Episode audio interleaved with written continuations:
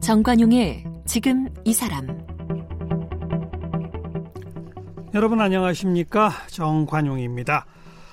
평소에 말없이 조용하고 점잖은 사람들도 어, 내면적 깊숙한 곳에는 좀 강해지고 또 거칠어지고 싶어 하는 그런 욕구가 있다고 그러죠. 특히 남자들 본능적으로 강해지고자 하는 그런 욕구가 있답니다. 이런 강함을 동경하는 사람들의 갈증을 대신 풀어주는 대표적인 스포츠가 바로 격투기입니다. 뭐 격투기 하면 아주 무모하게 싸우는 것처럼 보이지만 그 각 종목마다 규칙이 엄격하고요. 그, 그 규칙 내에 딱 적합하게 기술도 발전해 가고 있어서 매우 감동적인 면이 많은 그런 스포츠입니다. 오늘 정관용의 지금 이 사람에서 격투기 선수이고요. 또 해설위원이고 로드 FC의 지금 대표로 단체를 이끌고 있는 김대환 대표를 함께 만나겠습니다.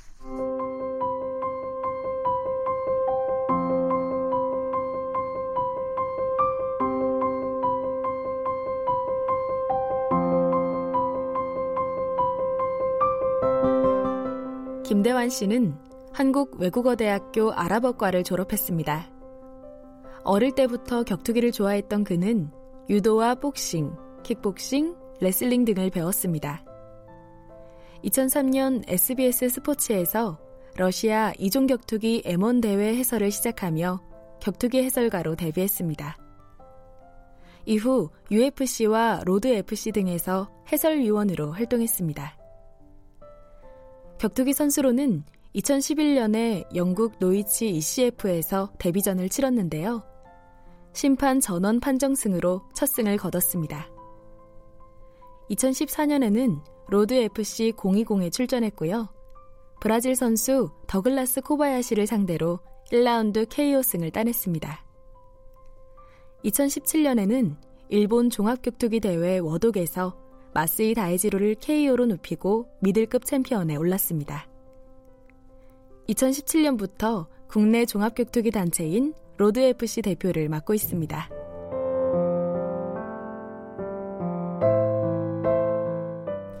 네, 파이터이자 해설위원, 그래서 싸우는 해설위원이란 별칭도 갖고 있죠. 김대환 씨, 어서 오십시오. 안녕하십니까. 네.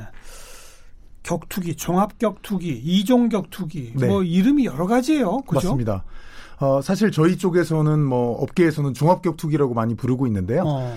뭐 그렇게 부르는 이유는 뭐 올림픽에서 만나 보실 수 있는 레슬링, 뭐 유도, 권투, 어, 이런 모든 종목들을 거의 다 섞어놨다고 보시면 될 정도로 섞어놓은 거다. 네, 그러니까 어. 가장 좀 오픈되어 있는 예. 실전에 가까운 형태의 그 격투기라서 종합 격투기라고 부르고 예. 초반에는 이제 아까 말씀드린 자 뭐 레슬러하고 뭐 복서하고 어. 뭐 유도가하고 다 모아놓고 어. 싸움을 붙이면 누가 이길까라는 그렇죠. 궁금증에서 출발을 했기 때문에 다를 이 자를 써서 이종격투기라고 초반에 그렇죠. 많이 branding이 출발은 됐습니다. 이종격투기라고 불렀던 이유가 그거네요. 네, 사실 어. 요즘에도 사실 이종격투기라는 말을 단어를 사용을 하시면 또 종합격투기 업계에서 일하는 분들은 아닙니다. 저희는 이종이 아니라 이제는 종합입니다라고 말씀을 해주시는 분들이 많이 있는데 네. 저는 사실 이제 프로모터 입장에서는 뭐 이종 격투기든 종합 격투기든 단어는 큰 상관이 없이 예. 관심을 가져주시면 뭐 감사하다고 생각하고 있습니다. 음. 그런데 그 TV에서 중계를 이렇게 보다 보면 예. 우선 또 경기를 하는 장소도 좀 다르게 생겼고 맞습니다. 어떤 데는 링에서 하고 네. 어떤 데서는 팔각형의 이 철망 속에서 하고 네 맞습니다. 뭐 또 룰도 조금씩 다른 것 같고. 맞습니다. 네. 뭐왜 그래요? 이렇게 복잡해요? 어, 복싱, 네. 복싱이다. 예. 뭐 유도다. 그러면 딱 간단하게 아는데. 맞습니다. 국제 대회도 뭐 어디 한두 군데가 또 있고. 그렇죠. 근데 이 격투기는 뭐 너무 여러 가지가 있어요. 왜 그렇습니까? 이 교수님 말씀해 주신 대로 그 복싱이나 뭐 다른 레슬링 이런 다른 투기 종목 같은 경우는 세계에서 주관하는 그런 또 기구들이 있습니다. 그렇죠. 컨트롤을 하는 뭐 예. 복싱 같은 경우는 WBA, 뭐 WBC 이런 프로복싱을 주관하는 기구들이 있는데요. 그렇죠. 그리고 어, 프로모터들, 뭐, 돈킹이라든지, 음. 뭐, 과거 선수였던 오스카 델라 호야라든지, 이런 사람들이 뭐 이익을 위해서 뭐 promoting을 하고, 예. 기구들은 또 이걸 관장을 하고, 이런 형태로 되어 있는데, 음. 저희는 아무래도 신생 스포츠다 보니까, 음. 그런 기구가 없고요. 국제기구가 국제기구가 따로 공인된 없습니다. 공인된 국제기구가 없군요. 그걸 만들려는 시도도 있었습니다만 아. 실제로 뭐 과거에 일본의 프라이드나 K1이라든지 어, 미국의 현재는 UFC라든지 이런 프로 소위 프로모터들이 프로모션들이 이미 너무 힘이 커져 있는 상태이기 때문에 아. 그런 기구의 통제를 받을 이유가 없습니다. 그래서 아. 복싱 같은 경우는 돈킹 프로모션 챔피언 이렇게 하진 않습니다. 그렇죠. WBA 챔피언 이렇죠. 그렇죠. 근데 UFC나 저희 Road FC만 해도 Road FC 무슨 급 챔피언 이렇게 어, 얘기를 하거든요. 어. 결국은 뭐 기구가 없다는 게 현재는 예, 현실이라고 할 수 있겠습니다. 아마추어도 없죠? 이 없습니다. 종합격투기에는? 예, 아마추어라는 거는 결국은 뭐 올림픽 종목에 어떻게 채택이 예. 되어 있느냐, 예. 아시안 게임 같은데 또 채택이 되어 있느냐. 그러면서 예. 사실은 뭐 국가 이 간에 좀 공조도 시작이 되고 하는 건데 예. 그런 부분은 아직 이루어지지 않고 있습니다. 제일 큰 데는 어디예요? 뭐 단연 미국의 UFC라는 단체입니다. UFC? 예, 1993년에 어. 출발을 했고 현재는 뭐 명실상부한 세계 최대 단체로 자리를 잡고 그리고 잡고 이런 있습니다. 뭐 UFC면 UFC, 뭐 Road FC는 Road FC 네. 이런 데들이 각자 룰이 조금씩 다릅니까? 맞습니다. 조금씩 다릅니다. 오. 어. 저희 Road FC 같은 경우는 그 UFC에서는 허용이 되는 팔꿈치 공격을 허용하지 않고 있습니다. 오. 이게 팔꿈치 공격을 허용하면 정말 저희가 원하지 않는 그런 불필요한 출혈 같은 게 굉장히 많이 나거든요. 아. 그래서 어, 지켜봐 주시는 우리나라 시청자분들 특히 뭐 좀 나이가 어린 분들이나 여성분들 예. 그리고 또 어, 기업의 스폰서분들이 보셨을 때 예. 아직 우리나라 정서하고는 맞지 않다고 판단을 해서 어. 저희는 허용을 하지 않고 있습니다. 그렇게 각 대회마다 예. 또 프로모터들이 각자가 추구하는 바가 다르군요. 맞습니다. UFC가 가장 격렬한가요? 모든 어, 게 허용돼 있나요? 그렇진 않습니다. 아, 또. 또 딴 데가 더 있어요? 네. 어, 미국의 UFC는 엘보우 그 팔꿈치 공격이 허용이 되는 반면에 음. 쓰러져 있는 상대를 발로 차거나 어. 무릎으로 때릴 수는 없습니다. 어. 근데 또 일본 최대의 단체인 라이진이라는 곳이 있는데요. 예. 이곳은 또 뭐 발로 차거나 무릎으로 앞면을 공격하는 이것까지 쓰러져 있어도 네네 그걸 어. 또 허용을 합니다. 과거 프라이드라는 단체도 그걸 허용을 했고요. 어. 결국은 큰 틀 약간 뭐 80% 90% 정도는 거의 다 비슷한데 마지막 10% 20%에서 뭐 가감 정도에서는 조금씩 어. 단체마다 다릅니다. 네. 네. 우리 김대환 대표는 처음부터 선수 출신이에요. 어, 해설위원이 먼저였어요. 해설이 먼저였습니다. 그래요? 예. 저는 항상 뭐 강한 거를 동경하는 그런 음. 어 어렸을 때부터 뚱뚱한 꼬마였고요. 네. 그리고 뭐 어머니 아버지가 공부 열심히 하라고 하면은 겁도 많아서 그냥 그 말 듣고 공부 좀 하려고 하는 네. 열심히 해보려는 그런 그냥 뚱뚱한 아이였고요. 다만 네. 강함에 대한 동경이 좀 많다 보니까 음. 운동은 뭐 엘리트 체육이 아니라 그냥 체육관을 다니면서 뭐 수- 어디 어디 다녔어요? 뭐 유도도 다니고 어. 킥복싱도 다니고 뭐 합기도도 다니고 많이 다녔습니다. 근데 어. 운동 신경이 너무 안 좋고 몸이 뻣뻣해서 네, 뭐 관장님들한테 항상 혼나는 왜 이렇게 너는 뻣뻣해서 어. 남들 되는 동작이 다 안 되니 그래요? 네 이런 식으로 조금 예 놀림도 받고 이런 아이였습니다. 음. 근데 강한 거를 너무 좋아해서 지금 이 업계에서 일을 하고 있다고 생각합니다. 뭐 유도 도장 다니고 이럴 때 예. 뭐 발군의 실력을 만약 발휘했다면 예. 유도 국가대표 뭐 이렇게 갔을 텐데 예. 그건 안 되는 거군요. 그쪽과는 전혀 연관이 없었습니다. 네. 공부를 운동을 하면 할수록 공부를 열심히 해야겠다라는 생각도 많이 했었습니다. 나는 운동에 소질이 없다. 네, 아 정말 강한 사람들이 많구나라는 거를 예. 오히려 저는 지금까지도 격투기를 직접 하면서 항상 배우고 있습니다. 아 그러다가 어떻게 해설은 하기 시작한 겁니까? 어 사실 이게 좀 우연이었는데요. 예. 제가 군대 갔을 때 우리나라에 음. 종합격투기가 케이블 TV를 통해서 막 들어오기 시작했습니다. 어. 뭐 일본의 K1 PRIDE, 미국의 UFC 같은 어, 프로모션들이 들어와서 이제 방영이 되게 됐는데 예. 제가 군입대를 하기 전에 이쪽을 너무 좋아하다 보니 음. 외국 사이트 같은 데서 얻은 정보 같은 걸 가지고 제 작은 사이트를 운영한 게 있었습니다. 아, 근데 뭐 방송국에서 이제 그 당시 그 방송국은 격투기 방송에서는 후발 주자였죠. 예. 이쪽에서 방송을 좀 늦게 시작하다 보니까 어. 해설자가 필요했는데. 또 저 제 예전에 그 홈페이지 운영했던 거를 컨, 보고서 컨택을 해주셨는데 네. 마침 또 그때 제가 제대를 한 직후였거든요. 아. 가서 오디션을 보고 어. 어, 운 좋게 합격이 돼서 그 해설 그 시절만 예. 그게 몇 년도죠? 2003년 말입니다. 그죠. 예. 그러니까 예. 2000년대 초반만 해도 어 종합격 투기가 국내 방송으로도 시작된 지가 그리 오래 안 됐고 오래 안 됐습니다. 그 분야의 전문가도 그리 많지 않았을 것이고 맞습니다. 근데 워낙 본인 개인적으로 관심이 많아서 예. 나름 전문가셨구나. 예, 근데 사실 지금 수준에 비추어 보면 아니 그러니까 뭐 진짜 형편없겠지만 형편없는 수준이었습니다. 그러나 아무튼 네. 그 시절에는 그런 사람도 없었다는 거 아니에요? 그렇죠. 지금으로 따지면 그냥 음. 일반 회원들도 아는 포지션 이름 같은 거, 그라운드 기술 같은 거 이름 뭐 암바, 초크 이런 거 단어만 써도 당시 PD님들이 어, 너 좀 뭐 했었니? 이렇게 좋아해 주시고 이러던 예. 시절이어서 운 좋게 좀 일을 시작하게 됐습니다. 그래서 해설위원으로 시작. 예. 그러다가 경기를 직접 뛰어야 되겠다는 생각은 어떻게 하시게 된 거예요? 어, 사실 종합격 투기 해설을 오래 하면서 제가 머릿속으로 가장 크게 생각했던 것 중 하나가 난 이건 할 수는 없다. 나는 뭐 이건 못 하겠다. 아니, 이런 뭐, 뭐 예. 도장 다닐 때마다 혼만 났다면서요. 그러니까요. 아, 이건 뭐 유도 시합을 나가든 복싱 시합을 나가든 전에 이제 제가 복싱이라든지 킥복싱은 시합 경험이 있었습니다. 예. 근데 종합격투기는 너무 무서운 겁니다. 예. 너무 무서운 스포츠라는 생각이 들어서 이거는 내가 할 일은 아니다라고 어. 생각을 했었는데 아들을 큰 아들을 좀 낳고 좀 생활을 하면서 아니, 지내다 결혼해서 애까지 낳은 이후에 예 그때 아빠한테 나중에 아들이 커서 아빠는 그렇게 격투기를 좋아하면서 어. 왜 시합을 한 번도 안 나갔어라고 물어보면 어. 굉장히 할 말이 없을 것 같더라고요. 하하, 그 예. 생각이 좀 운동도 계속 배우고 있었지만 문득 예. 들어서 예. 좀 시합 출전을 결심하게 되었었습니다. 어, 보통은요. 예. 보통은 운동부터 하고 예. 시합 뛰고 예. 그다음 은퇴를 하든지 뭐 맞습니다. 뭐 이런 분들이 해설위원 하는 게 보통인데 맞습니다. 이건 거꾸로 돼도 한참 거꾸로 됐어요. 맞습니다. 거꾸로 게다가 됐습니다. 그러면 그 첫 경기가 몇 살 때 한 거예요? 제가 2011년이었으니까요. 어. 뭐한 서른 뭐 세 살, 네 살 뭐 이럴 때. 아, 남들 예. 다 은퇴할 그 나이에 시작한 거예요? 뭐 그 전부터 하긴 했었는데요. 2000만 7년, 8년부터 종합 격투기를 본격적으로 배웠었는데요. 네.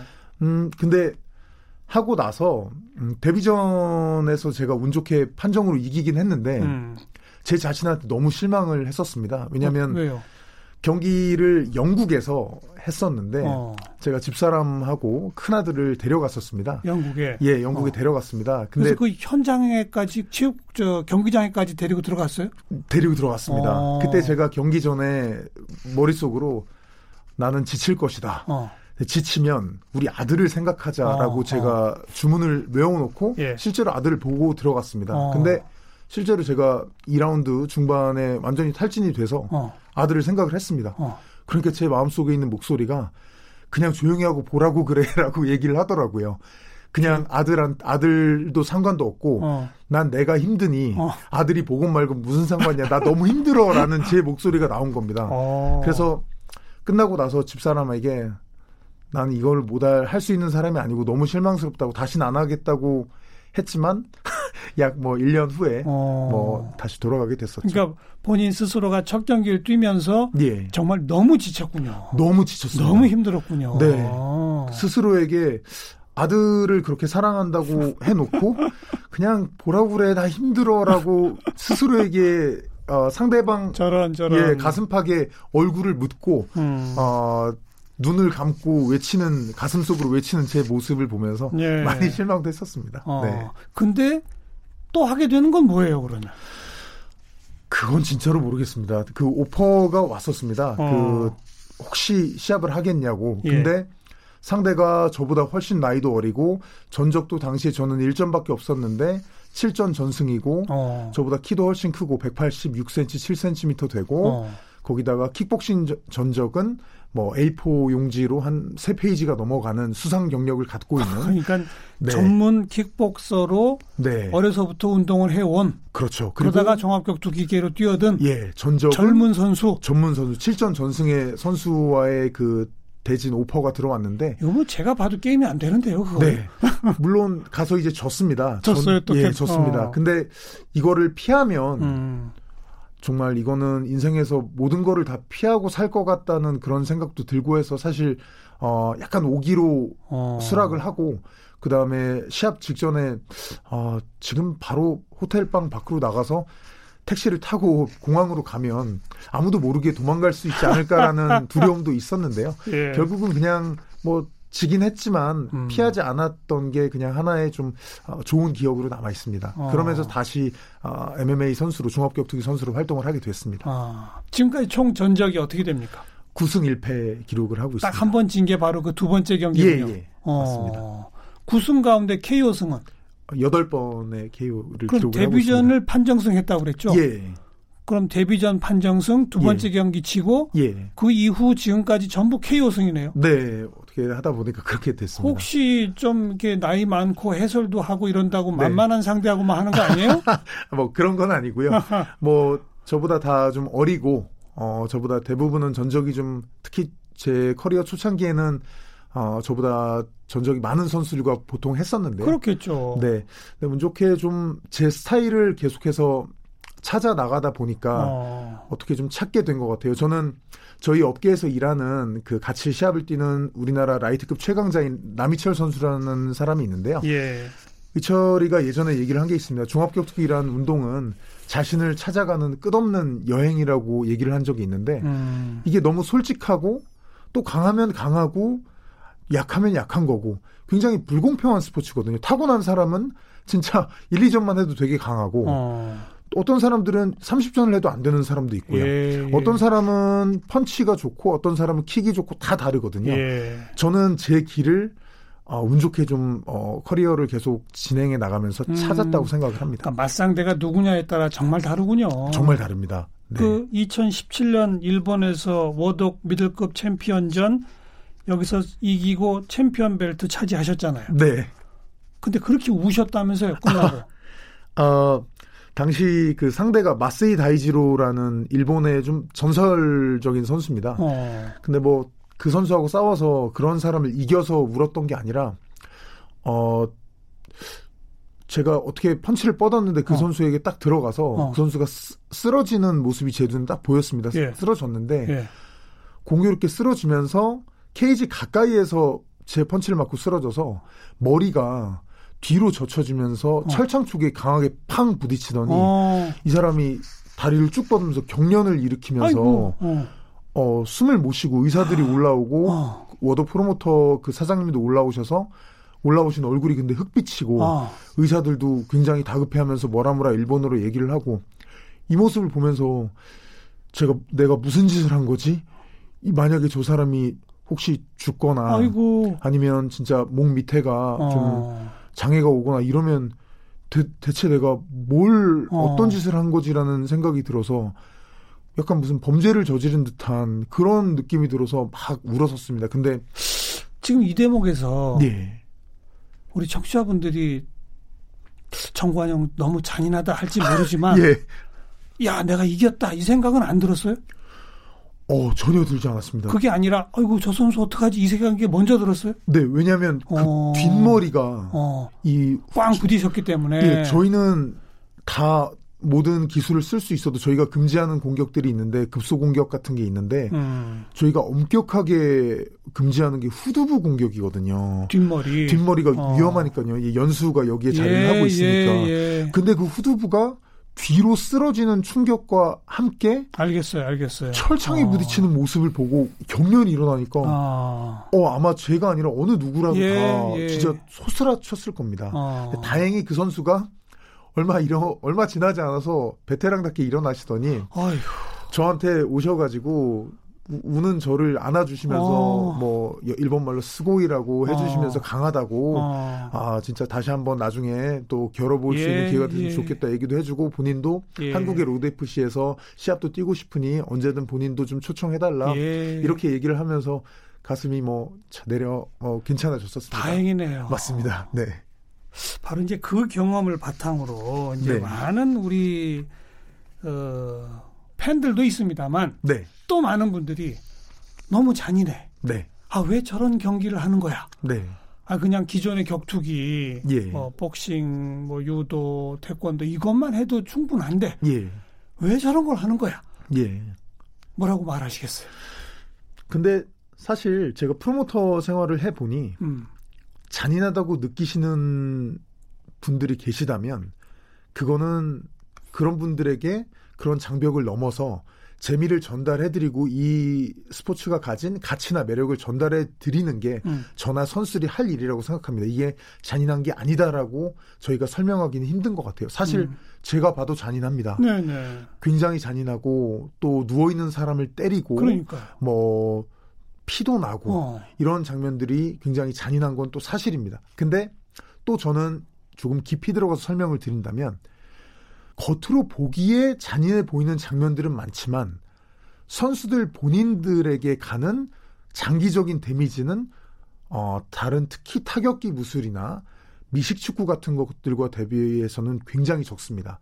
예를 들어서 복싱은 그래요? 그럼요. 저도 어... 복싱 팬입니다만 어... 냉정하게 따져 보면 저는 그런 말 많이 듣습니다. 복싱처럼 깔끔하지가 못하고 MMA가 예. 종합격투기가 예. 피도 많이 나고 더 잔인하다. 근데 확실히 말씀드리지만 뇌에 가는 장기적 데미지는 복싱이 훨씬 심하거든요. 그래요?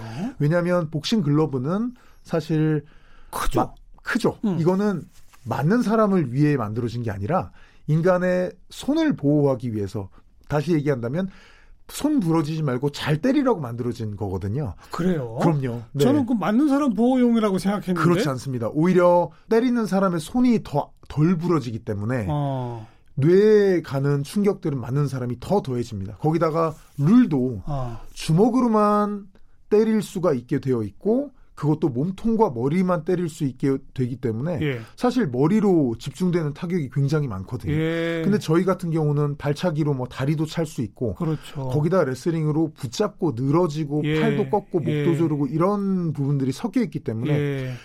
오히려 뭐 심한 이런 컷이나 이런 것들은 출혈이 날 수는 있어도 음. 장기적으로 좀 그런 머리 데미지 이런 부분들 오히려 좀 적다고 할 수가 있거든요. 다만 이런 것들을 다만 시청자분들이 다 이해하시면서 봐주시는 건 힘들고 예. 보시기에 피가 나면 딱 잔인하잖아요. 그러니까 그런 부분들을 좀 극복해 나가는 거는 저희의 또 과제라고 생각을 합니다. 그러니까 복싱 경기 같은 경우는 복싱 경기에서도 출혈이 자주 벌어지잖아요. 맞습니다. 그러면 경기를 중단시키잖아요. 네.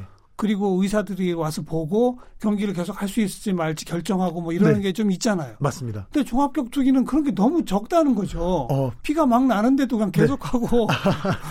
맞습니다. 저희의 특성상 조금 출혈이 복싱보다 좀 네. 많을 수밖에 없고요. 근데 다만 교수님 말씀해주신 그런 닥터가 투입이 돼서 음. 심판이 딱 정지를 시키고 음. 경기 속행을 할 수 있는지에 대한 여부를 닥터에게 맡기고 이런 것들은 저희가 오히려 더 엄격하게 하고 있어요. 하고 있습니다. 그럼요. 하고 있지만 복싱보다는 특성상 조금 그렇죠. 어... 네, 컷도 좀 많이 나고, 어... 네, 그런 것들은 있습니다. 네. 네.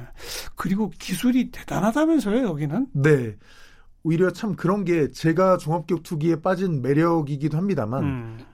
어, 팬들에 대한 약간 높은 진입장벽일 수도 있다고 생각을 합니다. 음. 복싱 같은 경우는 뭘 하고 있는지 이해하기가 보면 되게 편하거든요. 아, 그럼요. 손으로 얼굴 때리고 있는지. 남들이 보면 다 알죠. 그렇죠. 어. 근데 종합격투기는 저는 아직까지도 그 저희 집사람이 얘기를 할 때가 있습니다. 남자 둘이 옷 벗고 땀 흘리면서 무둥켜 안고 있는 거 정말 비호감이다. 이렇게 집사람이 얘기를 하거든요. 아, 그리고 그냥 마구잡이로 싸우는 것 같아요. 그렇죠, 그렇죠. 그 안에 기술이 분명히 존재를 하지만 어마어마한 게 있다면서요. 네, 맞습니다. 이게 같은 펀치 기술을 써도 어. 복싱 기술을 그대로 쓸 수가 없거든요. 저희 분야에서는. 그래요? 예. 왜냐하면 상대가 다리도 잡을 수 있고 어... 그 팔을 맞고 펀치를 맞고 때리는 것뿐만 아니라 그 팔을 잡고 들어와서 뭐 들어 매치려고 그렇죠, 할 수도 그렇죠. 있고 다리도 걸 수도 있고 어... 또 발로 찰 수도 있고 여러 변수가 있기 때문에 기술을 그대로 가져다가 쓸 수는 없는데 어... 그런 점들이 사실 쭉 다 일반적으로 퍼지기에는 아직 종합격 투기가 그런 메이저도 아니고 음. 또 역사도 오래되지 않았고 하기 때문에 그런 부분들은 저희 업계에서 종사를 하는 사람들이 계속 예. 좀 노력을 해 나가야 되는 부분이라고 생각합니다. 네. 그 처음에 종합격투기를 이종격투기라고 부르기 예. 시작한 거는 그러니까 설명해 주셨잖아요. 예. 그러면서도 초등학생들이 던질 만한 질문, 네. 궁금증을 지금도 갖고 있는 사람들 많아요. 당연합니다. 네. 복싱이 세, 태권도가 세. 네. 유도가 세, 주짓수가 세. 네. 뭐 이런 거 말이에요. 맞습니다. 뭐가 셉니까? 어, 1993년에 UFC가 가장 처음 시작이 된 게 사실은 주짓수를 전문으로 하는 그레이시 가문이라는 이런 가문에서 자기네 무술의 강함을 증명하기 위해서 시작한 거거든요. 음. 뭐 누가 이길까라고 생각해서 어 궁금해서 모은 게 아니라 사실은 우리 가문의 주짓수가 제일 세 어. 증명을 하겠다라고 어. 불러 모아서 시작이 어. 됐던 거거든요. 예, 예. 그러니까 초 창기에는 확실히 어 주짓수가 가장 강했던 게 맞습니다. 어. 근데 지금은 사실 주짓수가 종합격투기 선수라면 누구나 해야 하는 하나의 필수 종목으로 자리를 잡았거든요. 어. 그러다 보니까 지금은 아, 뭐 어떤 무술이 강하다기보다는 그 사람이 어, 얼마나 제일 강한지에 저희는 초점을 맞추고 아, 있고요. 네. 확실한 건 음, 관중들이 봤을 때 때리고 음. 뭐 발로 차고 주먹으로 때리는 게 가장 화끈하고 중요 어 재미있어 보이지만 실제로 인간의 맨손 싸움의 본능은 결국은 붙잡고 음. 넘어뜨리고 늘어지고 네. 이런 부분이 굉장히 큰 비중을 차지한다는 것만은 아, 약 뭐 25년에서 30년 역사를 통해서 밝혀진 게 예. 과거에 이소룡이 뭐 일화가 있지 않습니까? 이소룡이 어, 타 문파에서 이소룡의 소위 그 도장 깨기, 간판 어. 깨기를 어, 위해서 누구를 보냈는데 예. 그 쿵우 두 뭐 대가끼리 싸웠는데 둘이 결국은 부둥켜 안고 싸우다가 이소룡이 지금으로 치면 마운트 포지션이죠. 넘어뜨려서 배 위에 가슴 위에 올라가서 항복하겠냐고 해서 상대가 항복을 했다고 그러죠. 어. 이소룡이 이겼음에도 불구하고 저 도장 구석에 가서 난 이제 이제까지 뭘 했던가라고 어. 물었다고 그러죠. 예. 그런 화려한 뭐 초식 이런 게 전혀 통하지 않고 붙잡고, 붙잡고 늘어지고 서로 뭐 어. 뭐 놔봐 놔봐 뭐 이렇게 되고 예. 이게 결국은 본질이라는 거. 그래서 역설적으로 레슬링이라든지 음. 주짓수 이런 음. 타격기 무술에 비해서 좀 더 덜 화려했던 이런 쪽 무술들이 얼마나 효용이 있는가를 예. 또 종합격투기를 통해서 많이 좀 아, 알려지고 있다고 저는 생각도 하고 있습니다. 네. Road FC가 우리 국내 단체죠. 예, 맞습니다. 우리나라에서는 제일 큰 곳입니까? 맞습니다. 토종 어. 단체고 어 명실상부한 뭐 우리나라 최고 단체고 또 저는 스스로 아시아 최고의 단체라고 자부를 하고 있습니다. 네. 오늘 종합격투기의 세계를 우리에게 안내해 주신 선수이자 해설위원 그리고 로드 FC의 김대환 대표였습니다. 고맙습니다. 감사합니다.